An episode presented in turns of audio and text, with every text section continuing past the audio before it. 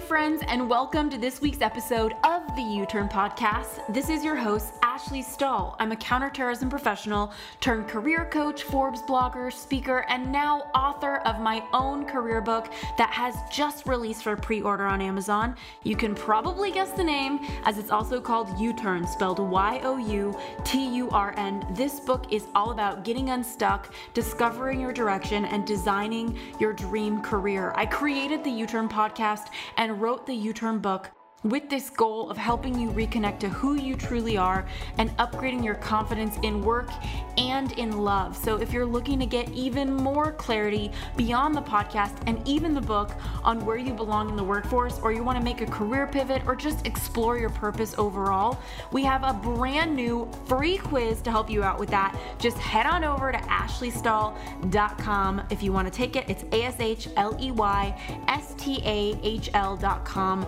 for the free quiz. Also, I'm really excited to finally let you know that this episode has been brought to you by Organifi. I have fallen so in love with their smoothie protein, their chocolate, their vanilla, and also their green juice drink. I have both of these products every single day, and after years of declining and dodging sponsorship because I didn't want to feel sticky promoting something to you, I decided that their products were so good, so transformative for my health and my morning routine that I reached out to them and asked if they wanted to sponsor the U Turn show. So, if you are inspired to upgrade your health during these uncertain times and you want products to add into your routine throughout the day, I just can't recommend them enough. I was able to get you a discount code for 15% off when you check out. All you got to do is head on over to Organifi.com backslash U Turn.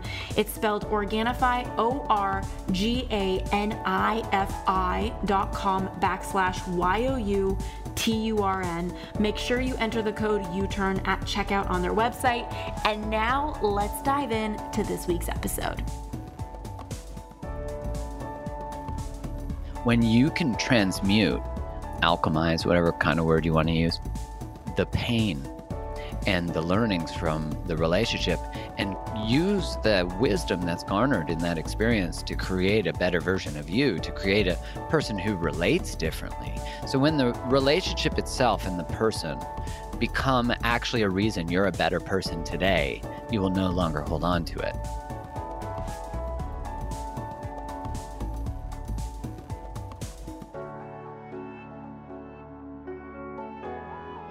Going on, U Turn friends? Obviously, I needed to have one of my good friends back on the show because you all love him, and I especially do as well. It's Mark Groves on Instagram at Create the Love, and he has some of the best relationship advice I've ever seen, and he's just very fun to listen to, saying the most ridiculous things that are somehow so true. He also is the founder of a brand new app called Mind. So make sure you check it out. It's something like Peloton uh, meets wellness. It's all of these different experts that are providing live stream content to you. So powerful, so transformational. He is the ultimate connection specialist, which is why I want to talk to him about the Phantom Ex. I think that most people, when they get quiet at night and radically honest with themselves, they kind of realize like maybe there's some ex that you thought was the one who got away or you you reference them when you're having fights with your partner or disconnects. And i want to just debunk that and help you release that with mark. So thanks for coming back on the show my friend. Oh thanks for having me back on. I always love talking with you. So i appreciate you. you uh bringing me back yeah you're i feel like you are like a human in demand right now with so much creation that you're doing how do you stay so energized and creative I don't. I don't. Uh, you know, that's my secret. Don't try to do that.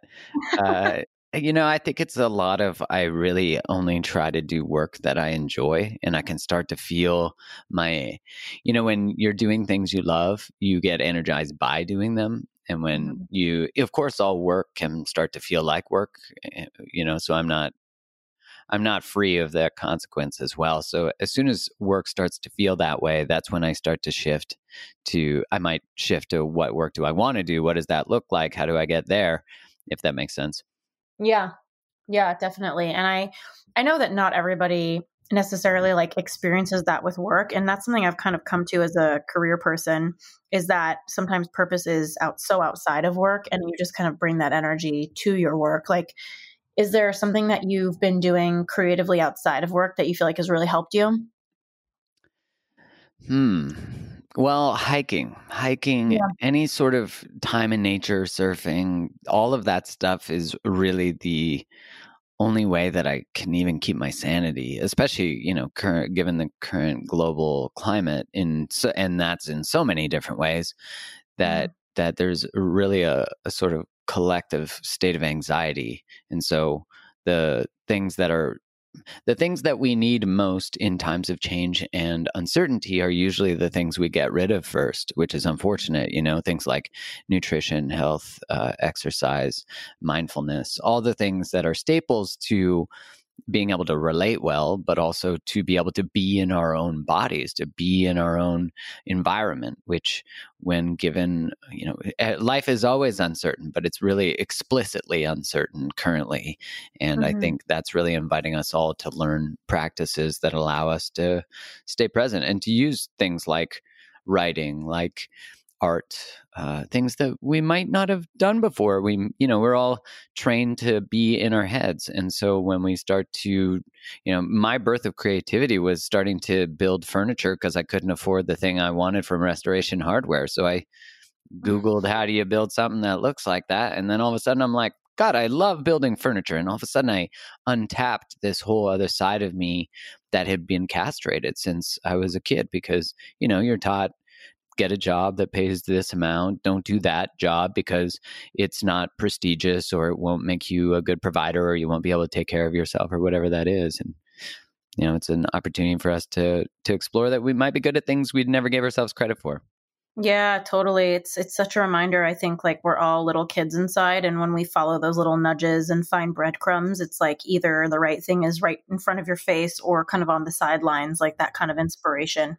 Yeah, and so much of our thought is that you know, if I if I try that thing and it's not it's not the thing, it's a failure and now I have to start over, not realizing that you actually just gathered more information and now you have that thing checked off. So you're not back at step 1, you're at step 4. You know, and we think of things as either this new beginning as, as opposed to like a collective experience which i think we think about that relationally too like that relationship ended now i'm starting again. No you're yeah. not. You're starting you're continuing with so much more knowledge if you're willing to look at it. If you're willing to look at your challenges relationally you are always growing and expanding which means you're not repeating anything you're not starting over you're getting better. Yeah so true. You know, it's interesting. I, uh, one of my best friends, she just started dating again and got out of a relationship. And she came to my house this past weekend and she's like, Can we look at Hinge, the dating app, together? But can you do it with me? Because it stresses me out that I'm opening again. And I was noticing that, you know, like having been in my partnership now a year and a half and kind of raising my own bar for myself and the standards that I hold as a person for who I want to be in the world, it almost led me to look at the app differently. Like I noticed myself reading what the answers were that guys put on there for her to choose from versus looking at like, do they have this kind of job or do they look this kind of way? It was like there's so much more soul in the way that I was looking at it. And I can tell that that is from the growth that I've had. And so I can, I, I so see what you're saying. And I also know that one area that people stay stuck, like we were talking about, is exes. And I'm, I'm always kind of curious, like how somebody can actually release them for once and for all, because it feels kind of like, I don't know, like years later, people are holding on. Like, do you have any thoughts on why we do this? Like, why are we holding on to the Phantom Ex? Ah, oh, the Phantom Ex. I think we've all, you know, I've certainly been. Uh, it's funny. I'm going to say I've certainly been a victim to that. Uh, you know, the old Phantom Ex move. You know, in a lot of ways, it does upper limit us. You know, it doesn't allow us to open up to new love, and actually, not in a lot of ways. It certainly does that, and it does that um, really from an unconscious space it protects us from getting hurt again you know in the research it's shown that as soon as you start comparing your partner to a real or imagined alternative it is often the beginning of the end mm. and you know for me the real processing that is necessary there is that we haven't actually explored and let go and forgiven whether it's them or and ourselves. And so that's why the story is still perpetuating in our mind. There's still something in there that's incomplete.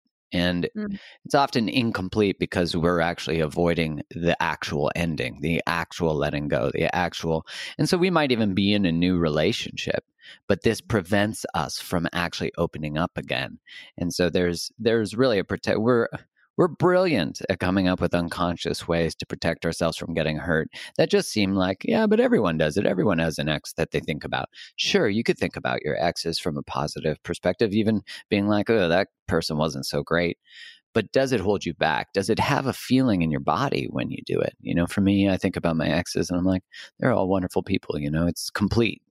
Hmm. Mm-hmm. And what do you think happens on that bridge from longing and fantasizing and holding on to, oh, this is complete? Like, are there a few shifts in the mind that happen or processes that you see people going through that seem to lighten that load? Yeah, for sure. You know, there's a I created a breakup course that was all of it's all about processing. Through 5 weeks you process the ending of the relationship, but it's not just and you can be at any process in that. It could be 2 years later, it could be 5 years later. It's the point of it is to take you through the 5 stages of grief and at the same time I paired them with the 5 stages of growth that I created in in unison with it. And the idea is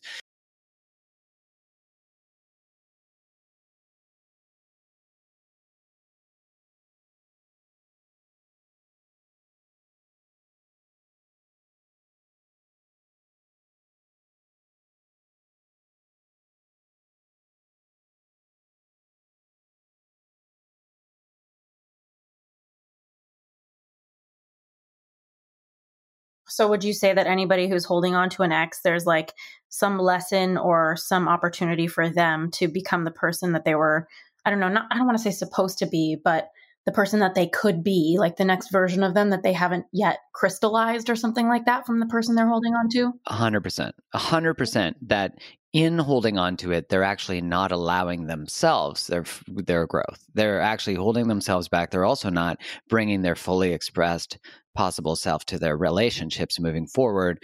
Also, you got to think like energetically when you're dating and you're still thinking about your ex, you give off a different energy. There's no doubt about that. And if we're mm-hmm. dating someone who still has something with an ex, you can kind of feel it.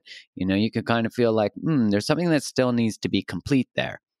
Mm, wow, that's so interesting. I, I never thought about it like they just haven't necessarily gotten the growth message that has needed to land yet for them to let them go. And what about just the reality that, like, one thing I learned through dating before I kind of got committed right now was like every guy kind of felt like a different planet for me. Like it was like, oh, this guy's planet has a lot of traveling and a lot of wellness food. And then this guy's planet you know, he lives in the suburbs with a house and a dog and he's very grounded and he like watches football. You know what I mean? Like everybody kind of has such a different world. Is it possible that you just liked certain things from the last person that you're not getting with the next one? Because I know certain friends are like, oh, I miss, you know, so and so. And he was like a jet setter and they just had a lot of fun traveling, but ultimately they're with somebody who's a lot better of a fit for them. Like, where do you draw that line of like the message hasn't been received versus like, oh, there's something from that last person that I really yearn for in my current connection? Yeah. I mean, I think there you're making a really great point, which is it's okay to grieve things. Like it's okay to grieve that you no longer are in that relationship having that type of experience. And I would then inquire are you bringing that need into this relationship? Like, is that a deal breaker for you, or was it a nice to have? Mm. You know, mm. because often with the new person, let's, you know, often when we enter a relationship right after one has ended, they tend to be the opposite of our previous partner. Mm. And that's designed, right? Like, because the previous person, let's say, was wild and whatever, and now we're dating someone who's more conservative and more not as adventurous. But we realize that the it's always about the middle, you know. Mm-hmm, it's mm-hmm. never about the extremes, and so again, I would inquire, like, what is it about that you're longing for that is preventing you from actually creating that in your current container?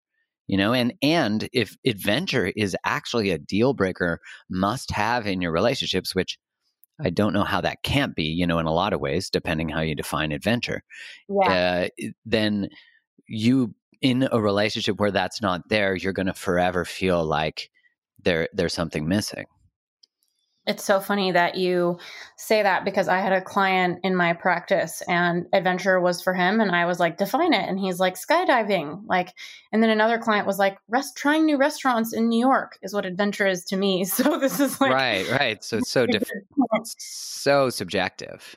And yeah. that's what I mean. Like, you need new experiences. New experiences are essential to keep any relationship alive because that we associate the new experience with our partner, and that keeps newness alive because then we're actually creating new memories. We're not, you know, date night to be the same t- date that you do the same thing every week sure you'll get some benefit from that but in the research when you do something that is new for one or both of the partners the relational satisfaction actually goes much higher and there from a bio uh, from a biological point of view that's because you have neurohormones that are being released that are you know dopamine and things that are like new right? It's about newness and that's what keeps the honeymoon phase going in some sense Mm, that's so interesting. And um, when we kind of look back at our relationships, that maybe we have some sort of longing and we haven't grabbed the lesson yet to like kind of land into moving on and growing.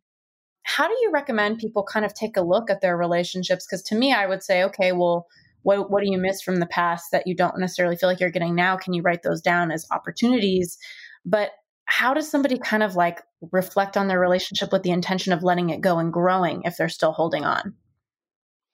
Yeah, I mean, one is a lot of people have a hard time accepting that the actual relationship is over. You know, mm-hmm. what I often, what I have people do in that process is they'll write down everything they want in a relationship, right? So, like, what would the ideal relationship look like? And then they go through each relationship that they've been in that's significant, or uh, which doesn't just mean time, it can mean impact. And then they write out they go through that audit and they check off if those people had that or didn't in the relationship. Not necessarily values or characteristics but the experience like we uh, communicate well we you know things like that. And inevitably no joke people land somewhere around 30 to 60% for most of their past relationships. And I would say a past, you know, a healthy relationship isn't 100%. It's like 80 to 100 because mm-hmm. you're never, it's not always going to be perfect. And the idea that it will is sort of uh, what creates disappointment in the relationship itself. And so, if you look back at your past relationships and you actually assess based on what you know you want now, based on what you know you loved in previous relationships and didn't like, and anything you didn't like actually creates a desire for something you do want. And most people write down what they don't want in relationships, which is really interesting. But then you're focused on those things. So you're like, eh. but it's right. And it's it, to be able to take them to a moment of growth is to is to look at what you've been through. What was the pain? Where were the injuries? Where was betrayal? Where were you let down? Why did it end? How did you show up? How are you part of that outcome? Even if this is a you know a challenging point for people to even understand because they get so reactive about it, but even if we've been cheated on in some way, we were part of that story you know like maybe we didn't use our voice maybe we ignored uh, red flags maybe we ignored subtle cues maybe we ignored our intuition. So being able to take responsibility for our role completely and not allowing any of these little uh, nuances that we let go because we don't want to deal with the pain of the reality that we missed that or we didn't listen to that or our friends told us and we were like no you know making excuses for our partner so when we can actually face the truth, then we'll grow. Because when you face the truth, you're holding on to the reality of what happened. Then there's no longer this other story that you've made up in your head. You're actually able to learn from reality. And then when you do that, you don't feel like you're going crazy anymore because you you live in a world that's real.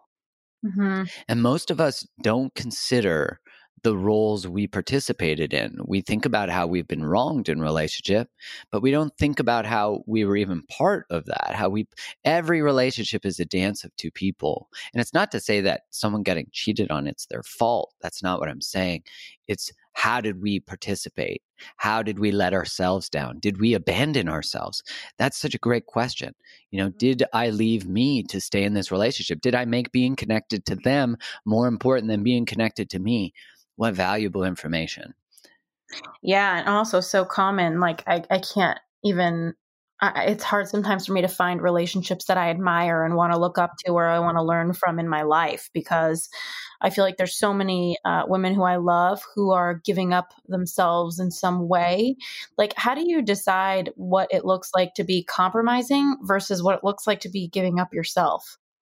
Oh, what a great question. You know, where's the line between compromise and self abandonment? Mm-hmm. Well, between so let's compromise is ultimately that two two people in the case of uh, a let's not go into polyamory there that'll get more complicated Com- oh, uh-huh, uh-huh. yeah yeah yeah compromise will be very mixed up there. But in this scenario you have two people who have two uh, different deferring desires or things they want to move towards. A compromise is finding a unified goal that feels expansive and deepening for the relationship. So, although I might be disappointed that, let's say, you want to do your master's degree and I want to live in Denver, and you're like, yeah, but the master's program is here. The compromise might be, hey, let's go do your master's degree. We'll spend the two years there, but then after that, we go to Denver. Mm-hmm. Both people win. So, you know, in compromises, it doesn't feel like you have to lose part of yourself, that you have to self abandon to stay in the relationship. As where self abandonment is really that you feel severed from yourself. You feel like you'll start to feel resentment. Resentment yeah. is a great sign that you've self abandoned. You know, you know, resentment uh, is 100% of the time always an invitation to place a boundary somewhere or express a need. Mm, I love that. And it's so true. And it sneaks up on you. And I also know, like, speaking of resentment and all that, like, there's some people who go through breakups and their ex moves on really quick, or they're kind of navigating like social media. Like, I had a friend this week whose ex is liking her pictures. It's like, it, what is that? I don't, I don't even want to entertain the what does it mean that he's liking her pictures? But like, what? Because it could mean so many things. But I guess it's like, a what do you do with the ex who moves on quickly? And also what do you do with the ex that like keeps wanting to stay in your life? Like how does somebody create an actual clean healing break? I think that's my third question that i just asked you in one sentence. No I, okay so how why do they interact? And then how do we actually clean you know clean it yeah. up? So yeah. the number one thing that i emphasize always is that post breakup, the most important thing it must be is the priority of our own healing. That's the most yeah. important thing. And so for me, it's a non option. I, I, might still have love for the person. And when my relationship ended last August, filled with love, so much love, so much reverence, so much respect. And immediately when we broke up, I said, I cannot be in contact with you uh, for the next three months for sure. And I said, I'll reach out to you when I'm when I'm capable and we agreed upon that and there was no contact because for me it's all about me getting back to a healthy place mm-hmm. first. That's it. Yeah. my, my number one goal is my healing.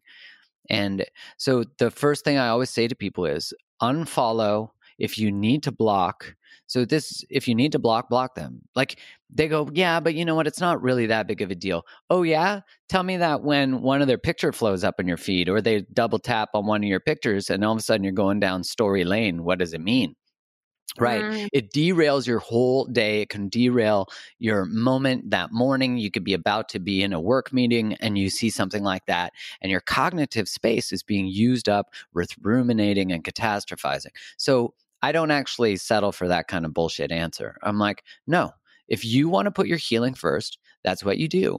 Now, if you still have respect and love and reverence in the relationship, you could say to them, Look, I'm going to unfollow you and I'm going to block you because I don't want your stuff coming up on my feed. I expressed that.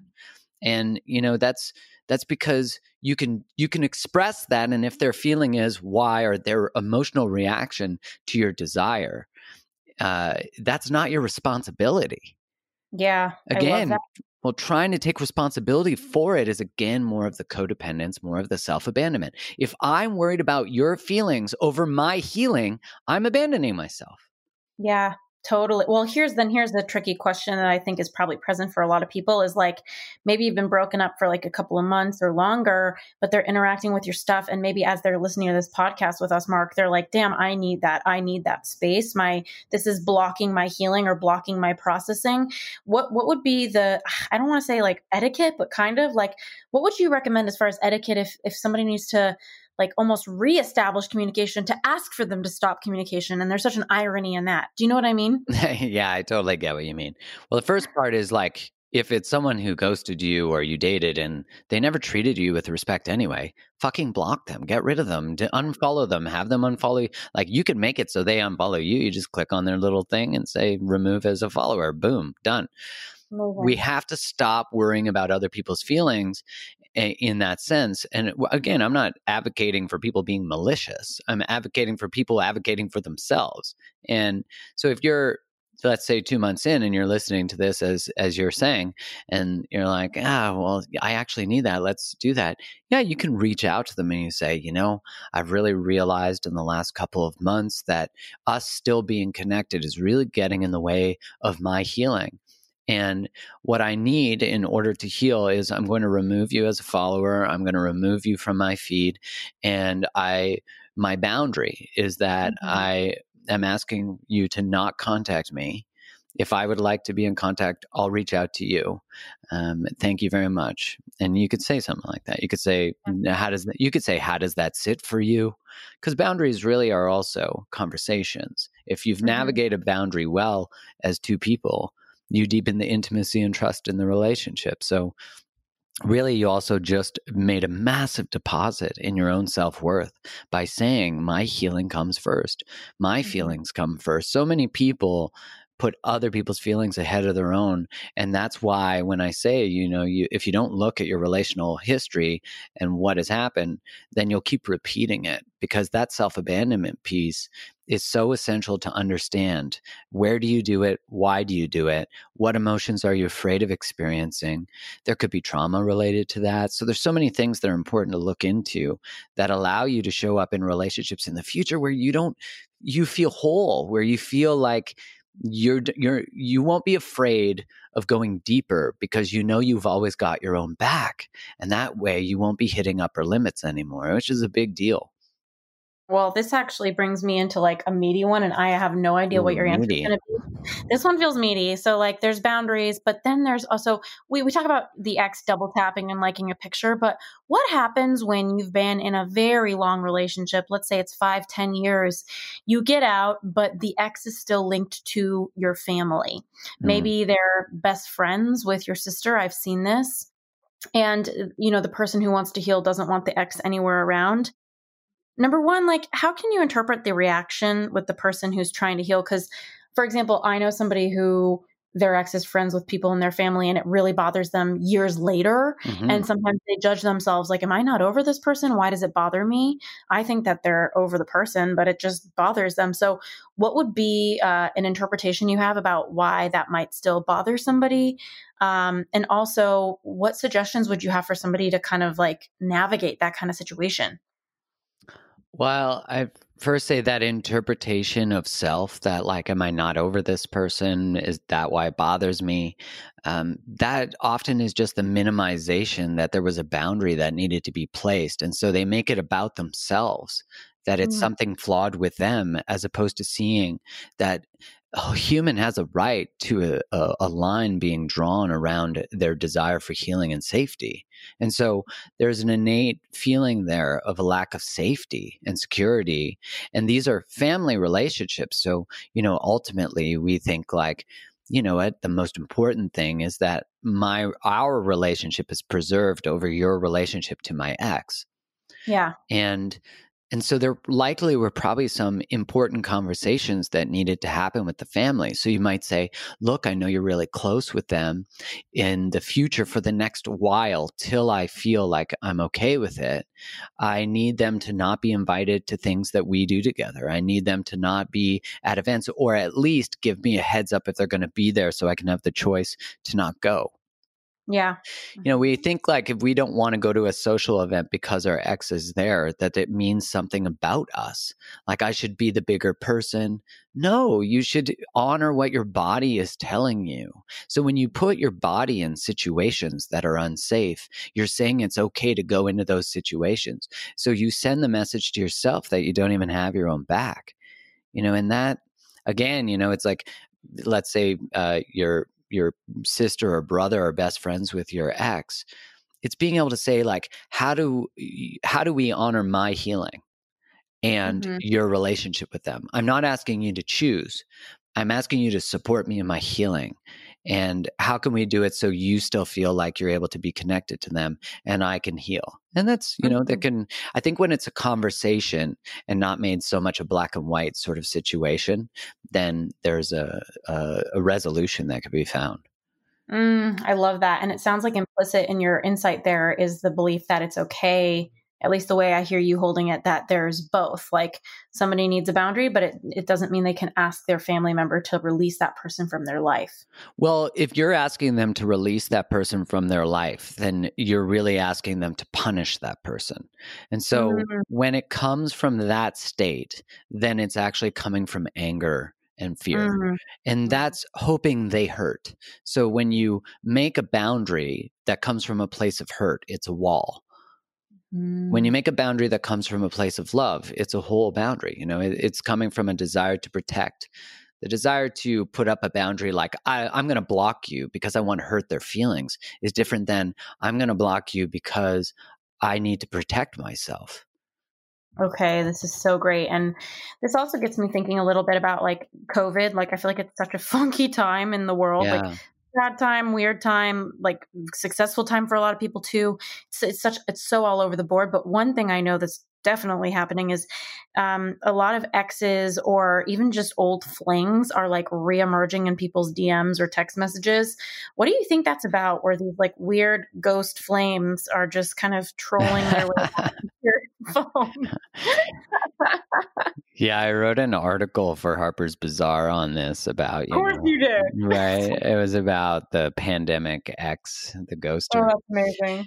Well, I, I think what got brought up from that was um, you know fear of death fear of death has been prevalent for all of us it's been really explicit and so in that fear is you know the i don't want to die alone i'm going to go in that state of avoidance of self i'm going to go reach out to these people you know i I was speaking to a friend about it who was saying, "Oh yeah, like this person just sent me a picture." You know, that's the classic one. It's like you tell them that you don't want to talk anymore, and then they text you a fucking Christmas, or like they you, yeah. they pass a coffee shop they get a coffee and they're like, "Oh, I just passed, you know, whatever Tim Hortons, and I was thinking about you," um, and and you're like, "Fuck off," you know, like. Yeah. Well, the first thing I, you know, whenever someone violates a boundary, it means it needs a consequence. So the first time you lay a boundary, you don't need to say, like, hey, if you contact me, I'm going to block you.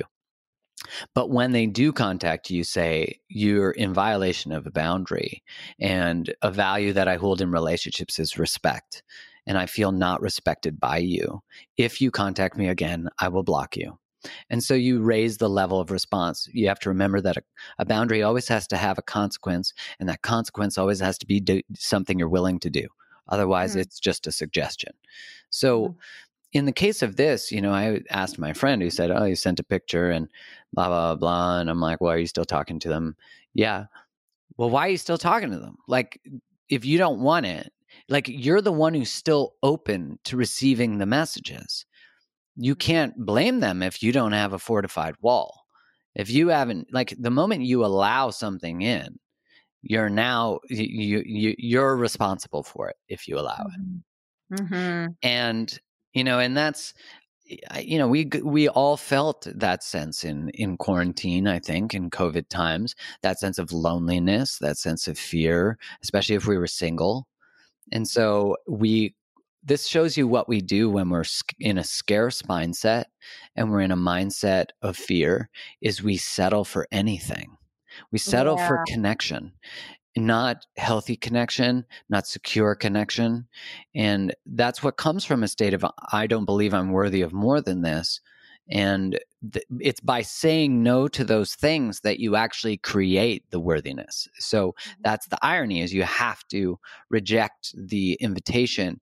Now, so often we'll be like, yeah, but maybe they changed, maybe quarantine shifted their blah blah blah blah. You know, we have all the excuses in the world.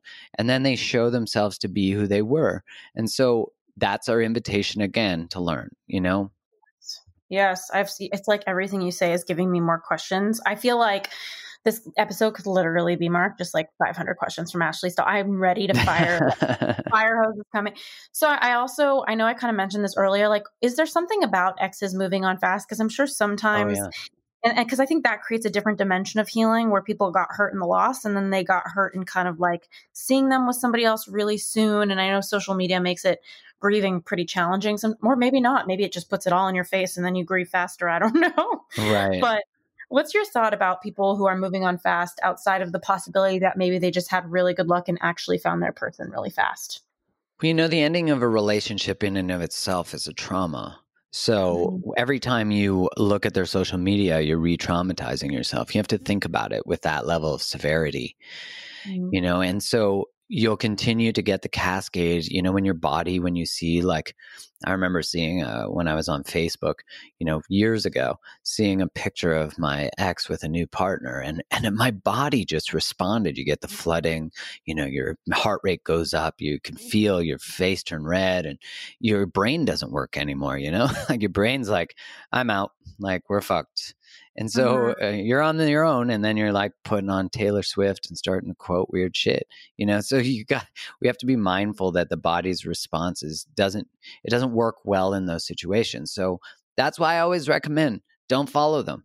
Let go of that stuff because that doesn't help your healing. I'm gonna fucking keep yelling that from the rooftops, but in the context of when they move on quickly, well, first off, when someone ends a relationship, you know, I, I would imagine most people have ended a relationship when you end a relationship, by the time you do it, you've usually processed it. You've usually processed the ending. You've prepared yourself. You've come to terms with the ending.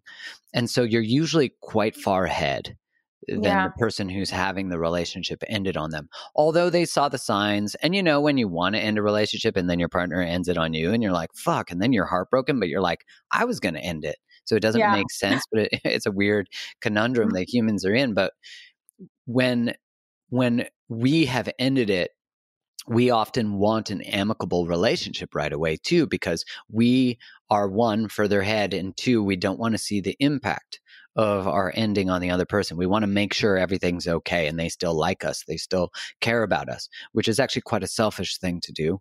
Um, yeah. And and for the other person, they're way behind. So they still haven't processed this. And when someone moves ahead quickly, so it could be one that they've been processing it for months and years, right? Um, and so when it finally ends, you know, they're they're almost ready to be I wouldn't say ready to be in a relationship, but they've they're further ahead. The other side is we often move from relationship to relationship to avoid being alone because yeah. when we're alone, we have to sit with ourselves. We have to take responsibility for who we are. We when we're busy and being taken up by the elation of the honeymoon phases of love, we are not in stillness. We're not in yeah. silence. And so being a relationship addict, being a love addict, being someone who is constantly in pursuit, always on dating apps, always, always swiping, always in, in that is the fear of, of, of silence, the fear of aloneness, the fear of being with ourselves, the fear of just sitting still.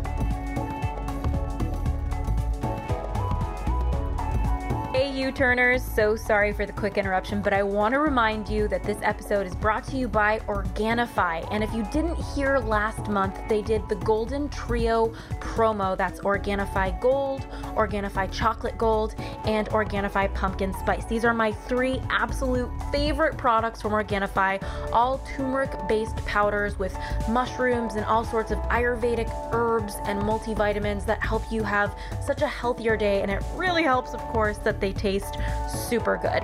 What I do every single afternoon is I pick one of these three and I warm up some coconut milk. I pour a little scoop into it and I use a frother to turn it into a perfect little afternoon latte tonic.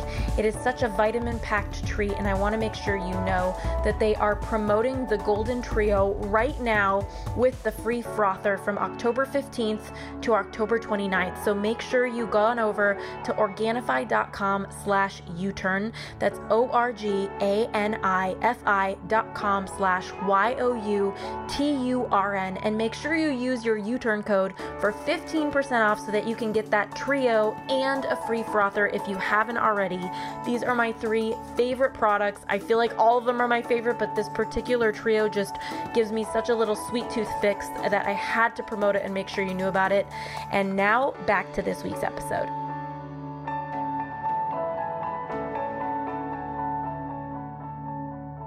And I wonder what that's what do you what would you argue that's really about like the fear of being with yourself is it that there's like so many feelings that somebody has from their life that they don't want to sit with and that's why they're busy and hiding in other people or what would be your take on that? Yeah, absolutely. You know, um, people become I mean, it's it, people become their their emotional prostitute in some sense. You know that yeah. they become a band aid to presence with themselves. You know, fear of facing who they are, fear of facing how they show up in life, fear of facing what's happened to them in their lifetime. So you know, it could be both from I don't I'm uh, I don't want to face mm, the shame of who I am and the choices I make and how I use people or how I end things or anything like that. And I also get affirmation by someone caring about me, someone having sex yeah. with me, someone loving me. And then there's the other side, which is I've been hurt, I've been traumatized. And so sitting with the stillness of those feelings so it doesn't always come from a narcissistic side. It can come, or from a fear based of our own behavior. It can come from a fear of uh, uh, hurt that's happened to us that we haven't processed. So, you know, it's really important that for both sides that we go get uh, therapy and go process any un- unresolved trauma too. Yeah, totally. And I, I also know that, especially with men, and I hate to genderize it, if that's even a word, but it feels like they have a harder time accessing their feelings. Um, like I've spoken to so many different men in my practice where I'm like, Do you feel what I just told you? And they're like, I don't know why, but I can't feel that. And I'm like, It's something worth feeling. So, um, do you have any thoughts just about from like a gender standpoint, like the male brain versus the women brain when it comes to processing a breakup? Yeah, I mean, I mean, you sort of nailed it right there with that. I mean, men have been severed from their feelings since they're born, you know, and mm-hmm. so the if you listen to men and women speak, you know, a man will generally ask, "What do you think?" and a woman will ask, "How do you feel?" So it shows you that one lives in a more cerebral space, and that's because that's where survival is born you know? You when you look at the research if you give someone a baby and you tell them it's a boy and you give someone a baby and you tell them it's a girl they treat them differently right away. And that is both a socialization aspect that we expect men to hold space for partners no matter the gender but let's speak in a in a heteronormative sense but it doesn't matter the gender that you know we we want our partner to hold space for us and yet that male partner doesn't know how to hold space for themselves and no one including society has ever held space for them so yeah. how do you expect something from someone who has never had the behavior modeled to them to all of a sudden provide that it's it's uh, the most unrealistic expectation and you know historically we sent men to war, which I know any, you know, it doesn't matter your gender now, you can go to war, but we sent men to war and they watched their friends die beside them and yeah. then they come back and they're expected to just integrate. And so that alone, I mean, we're not good at processing emotion generally because we don't know how to hold it. Where we men really only feel safe to have aggression or moderate bouts of happiness, you know, and wow and so there's not really that many emotions available. And so it it's I, I, think as a gender it's harder for us to process it. And then you know i can't speak as a woman but i can speak about what i know is that you know women tend to feel like they're either too much you know that they're too much they're too emotional but they're really yeah. not. It's, you know, there are reasons that we can be overtly emotional, of course, but they're generally not too emotional. They're just too emotional for the containers that can't hold them because we don't yeah. know how if they're dating men. You know, we don't know how. And so we're learning how, you know, at least the social dynamics are changing when you look at, um, uh, male brain versus a female brain during times of uh, uh, puberty, you know there's more interconnections between the left and right hemisphere of the female brain and so that's postulated to be the reason that there's more female journalists that women are better communicators that they're able to access emotion and understand it better. So i think it's one part socialization and the other part is that different parts of our brains developed from an evolutionary point of view too. Um, mm-hmm. but again those are all i mean the the part about they developed evolutionarily differently that's also you know theoretical you know, it's interesting with you saying this because what's coming up is a, a, reflection of a friend of mine who is probably, you may know him, but he did a mastermind group. It was really high level and it was take your seven figure business to eight figures.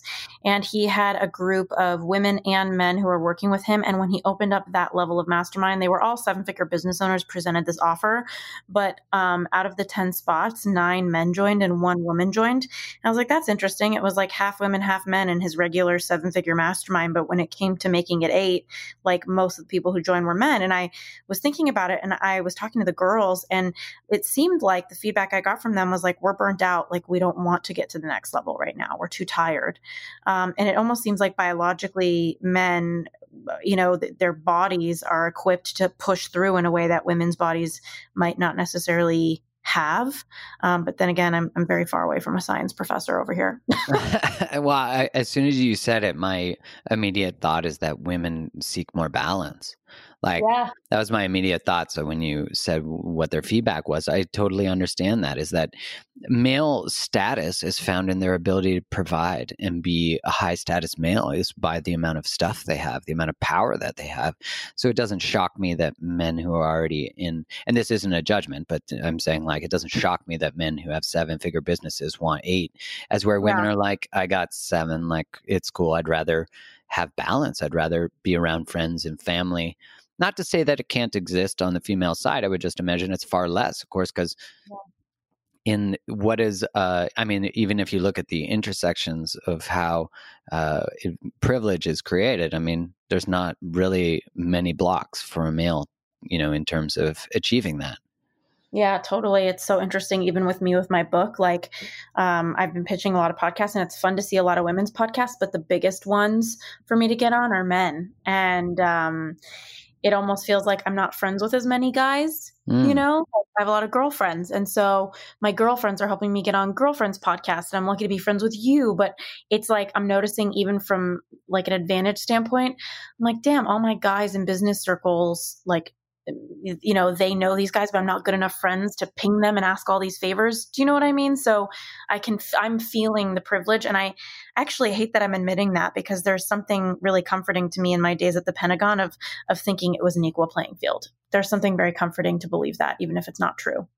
Yeah, well, it's comforting. And I think for, you know, as I reflect on how that sits in my own body, is there's comfort in mm. thinking that that doesn't exist of course because there's responsibility with it not existing that that that there's a desire to create and fight for equality and yeah. you know the I, I, would imagine, I think out of all the top podcasts in the world, um, there's that one women's podcast that's really funny. I forget what it's called though, but there's a really good podcast that I've listened to called Guys We Fucked. It's really funny. yeah. And it's all about like um, destigmatizing uh, female oh, sexuality. Wow. There are two female comedians. They're hilarious.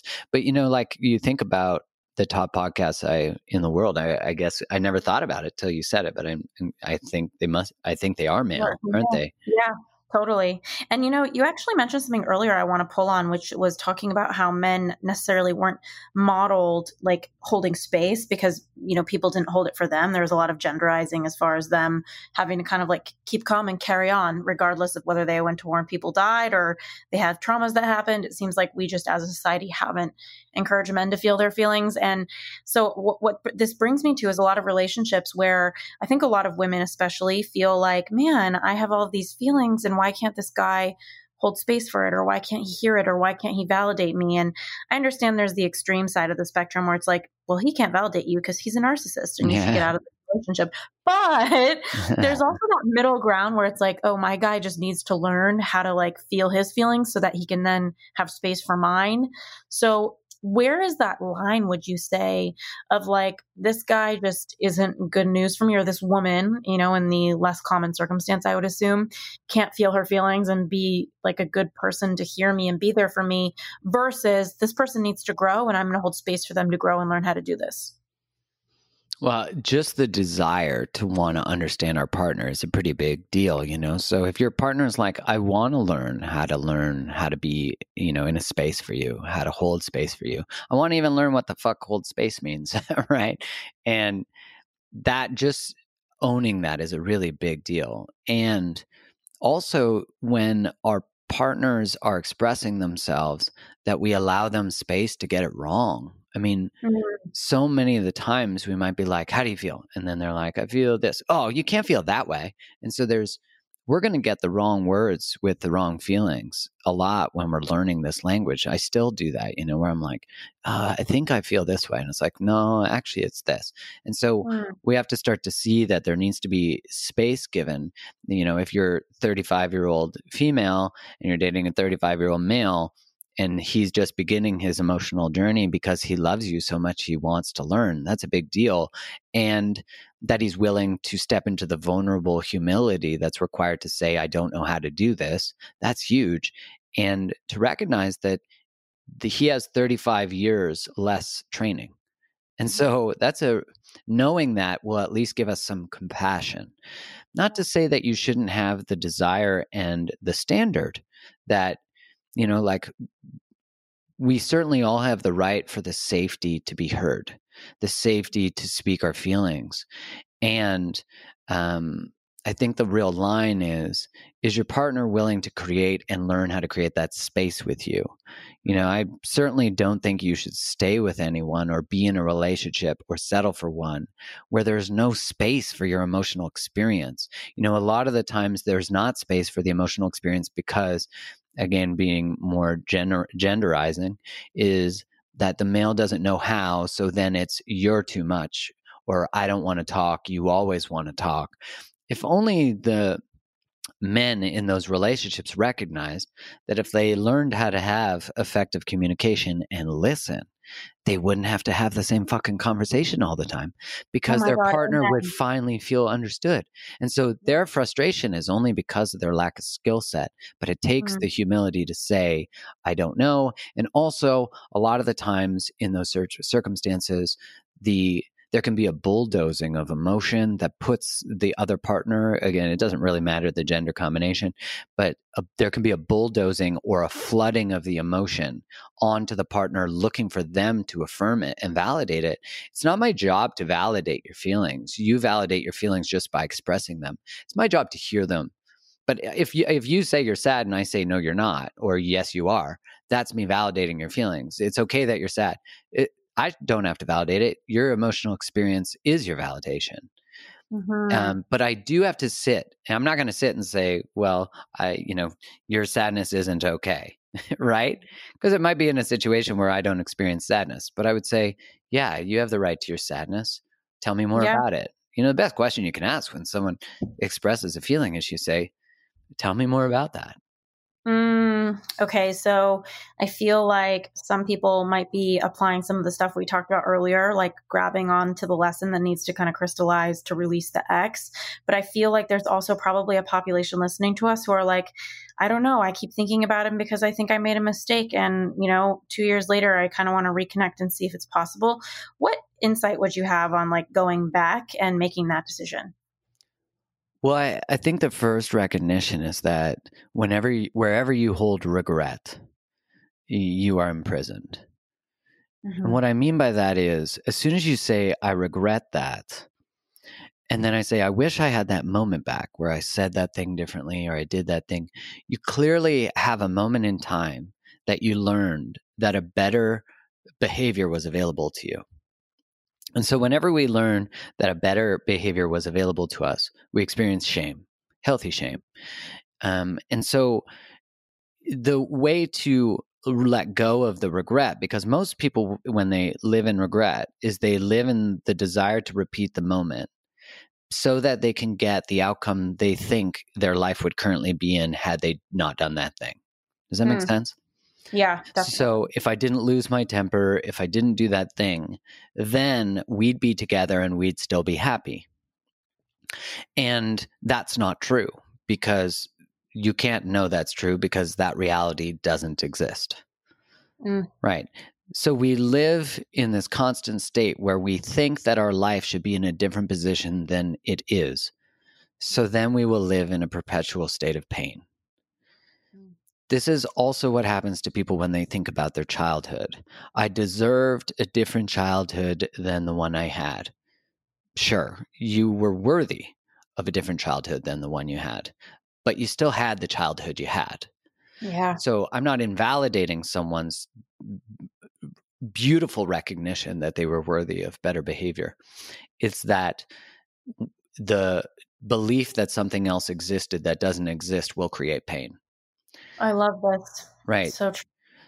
So when we think about regret, the freedom from it is to look at that moment where you wish you had have done something differently and to then become that.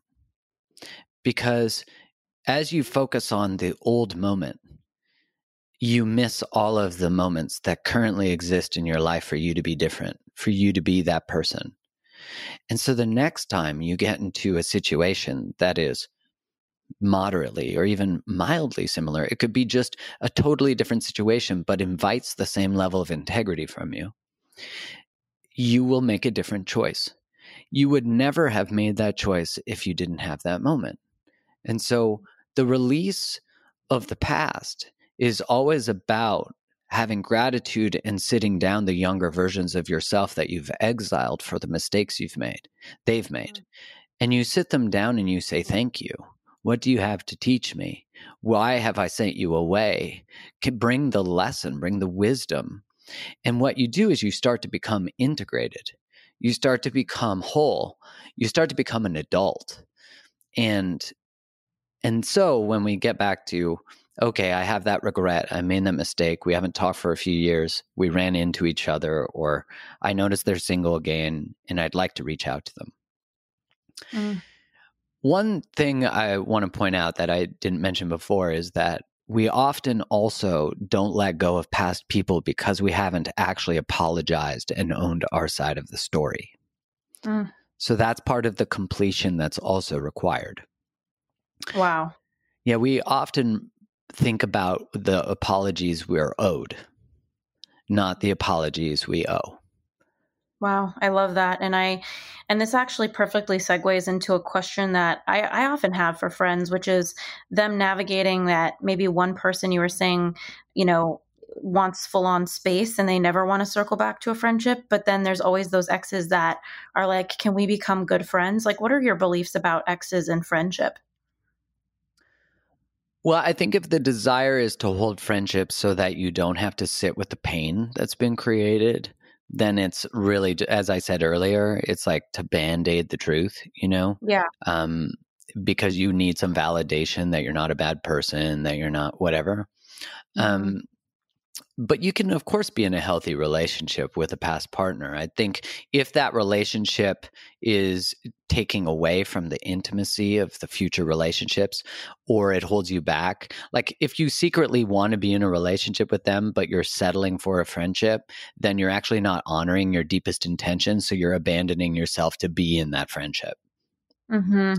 i the, love this. when i I think the key part is if you're in a relationship and you're best friends with your exes, you have to ask which relationships are more important. You know, it's it's not that you have to abandon that friendship or abandon it's if your partner is uncomfortable and they're a secure person and they're uncomfortable with your relationship with that person, then it's important that you honor the sacredness of the current relationship. You know, for me, and I, you know, I think that I, this is certainly true for you too, uh, is that the relationship itself is the most sacred connection. Mm-hmm. Everything else is important, but it's not the sacredness of the union. And so, my whole goal is to honor the sacredness of my partnership. And and of course that involves conversations like what is what is it about the relationship that's triggering you uh, do you have a past history of being cheated on or anything like that? And the real question, because most of us, including me formerly and am prone to, we can get defensive about it instead of saying, Tell me more about that. What is it about that that triggers you? How could I still have that friendship and create safety for us? What would that friendship look like for you if you felt safe about me being in it?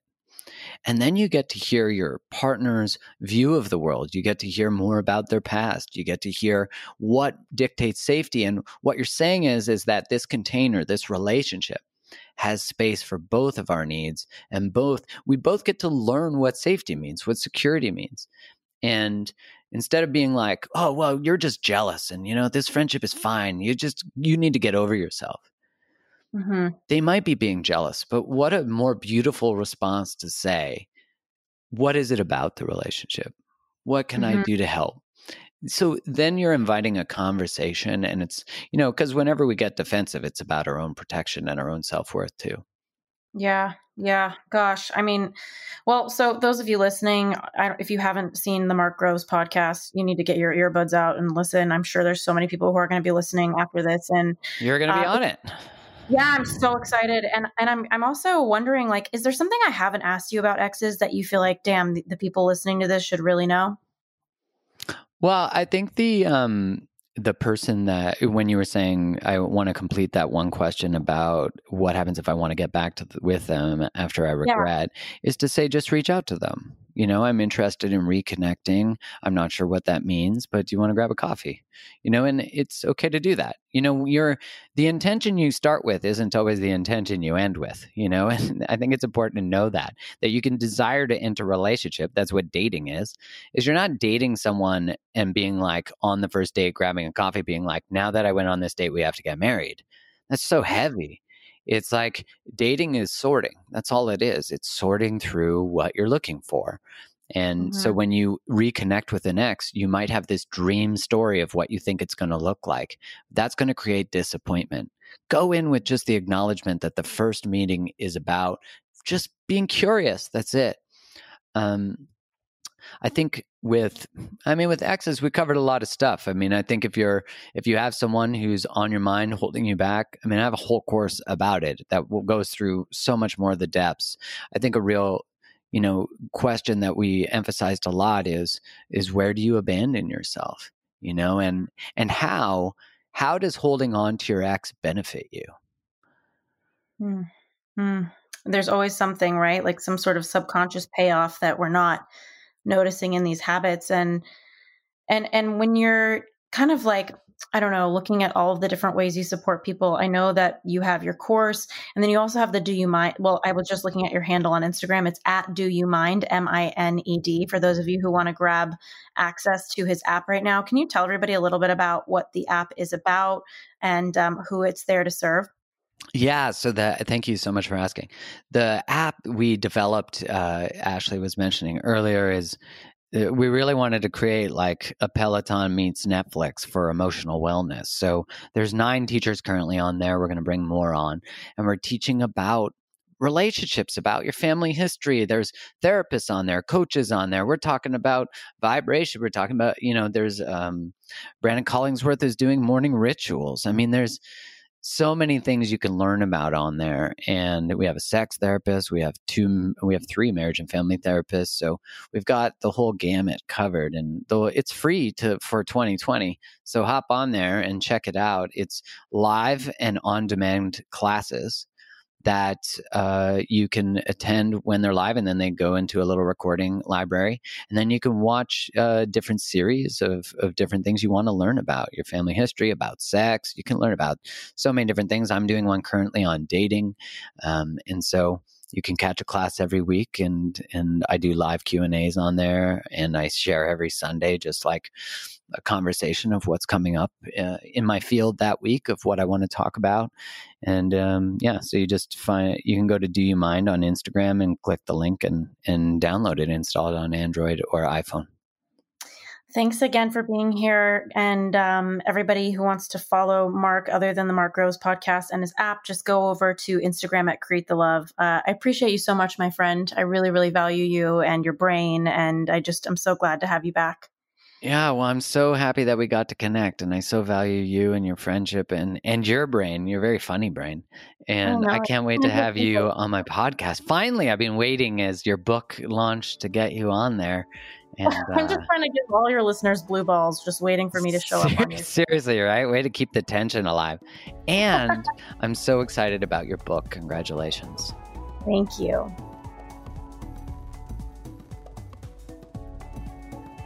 Thanks so much for listening to this week's episode of the You Turn Podcast. If any of our guests mention any resource that you're interested in, you can head on over to ashleystahl.com and press the podcast tab to see any show notes. It's A S H L E Y S T A H L.com. On that page, you're also going to see our brand new free quiz helping you discover which career path you're actually meant for. It's followed by tons of content packed emails about your personality in the work workforce.